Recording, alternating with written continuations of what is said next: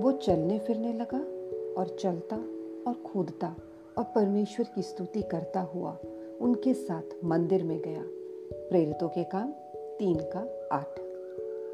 एक चालीस वर्षीय लंगड़ा था। मंदिर के गेट पर भीख मांगा करता था। वह जीवित रहने के लिए दूसरों की दया पर निर्भर रहता था। वह अपने दम पर चीज़ों का प्रबंध करने के लिए असमर्थ था। उसके पास बेहतर बनने के लिए भीख मांगने के सिवा कोई दूसरा चारा नहीं था। जब तक वह प्रेरित यहुना और पत्रस से नहीं मिला था, उन्होंने ना पैसा दिया, ना चांदी और ना सोना। लेकिन उन्होंने यीशु के नाम से चंगाई की घोषणा की। जो कभी नहीं चला, वह अपने पैरों के दम पर खड़ा हो गया।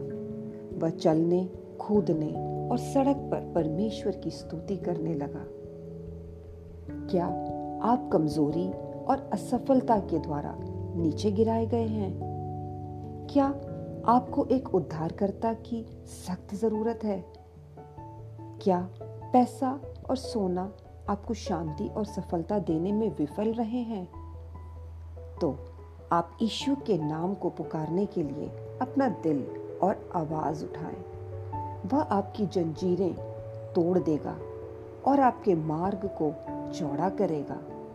जल्द ही आप चलेंगे और छलांग लगाएँगे और परमेश्वर की स्तुति करेंगे।